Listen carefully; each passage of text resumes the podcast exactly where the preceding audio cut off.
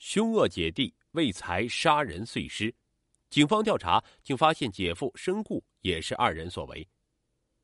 婚姻中总会遇到各种事情，不同的人在面对同一件事情的时候，很容易出现分歧。如果夫妻二人彼此不多加体谅，这些小矛盾就会变成不可调和的冲突。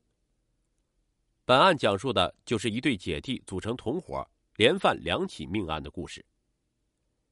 一九九二年二月，警方正式传唤了唐志红、唐生尊姐弟，因为在二月十七日那一天，有人在广西壮族自治区柳州市的柳州铁路局单身宿舍内的煤棚堆里发现了一个木箱子，箱子里装着陈旧的窗帘布和毛毯，另有一堆衣服里包裹着一具碎尸残骸。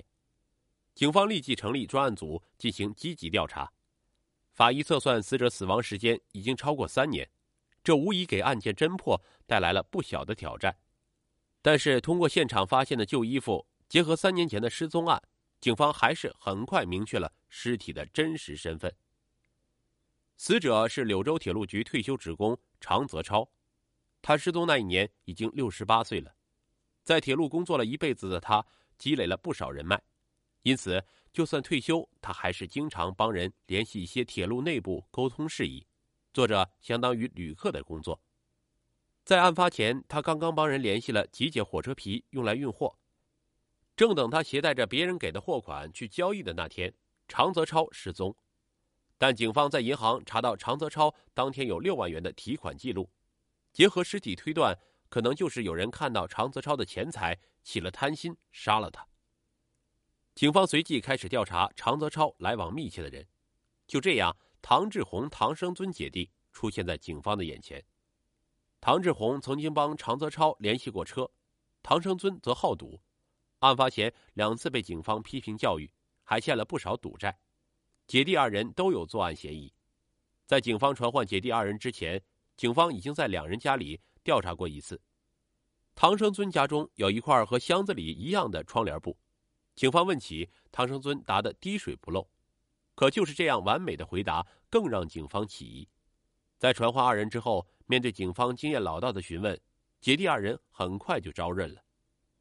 他们姐弟果然是看到六万元巨款动了杀心。一九八七年十二月十八日，也就是常泽超失踪当天，唐志红先找借口把常泽超骗到家里，在进门的一瞬间，暗中埋伏的弟弟唐生尊瞬间控制住他。姐弟二人拿走六万元之后。怕常泽超报警，就把他勒死，并在洗手间里分尸。碎尸案就此告破。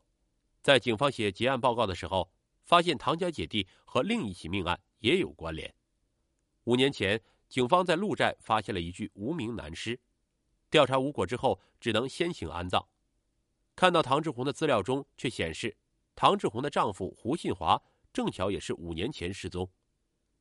三月九日。警方再一次审问唐志红，她才承认自己的丈夫并不是失踪，而是被姐弟二人杀死。原来唐志红和胡信华的感情并不好，唐志红婚内出轨之后更是争吵不断，甚至偶尔还会动手。唐志红想要离婚，但胡信华并不同意，因此唐志红就伙同弟弟唐生尊一起杀了他。第二天，也就是三月十日。警方前往安葬胡信华的地方开棺验尸，确定是胡信华之后，警方又继续询问唐生尊。在巨大的压力之下，唐生尊承认是伙同姐姐杀害姐夫的事实。至此，两起大案就此告破。一日夫妻百日恩，就算日子过不下去，也有比杀人更好的解决方法。而唐志红姐弟之所以没有选择更好的解决办法，包括杀害常泽超。无外乎一个重要因素，就是他们法律意识非常淡薄。在唐志红交代杀害常泽超的时候，曾经询问过警方自己会被如何量刑。警方让他自己想，唐志红居然略带自满地说：“同监的狱友说杀人也就被判个十年八年，估计警方看着这个女人也是又想笑又无奈吧。自以为犯罪成本低，十年抵两条人命很合适。”实际上却不明白，死刑的结局早就在他们决定杀人的时候就已经注定了。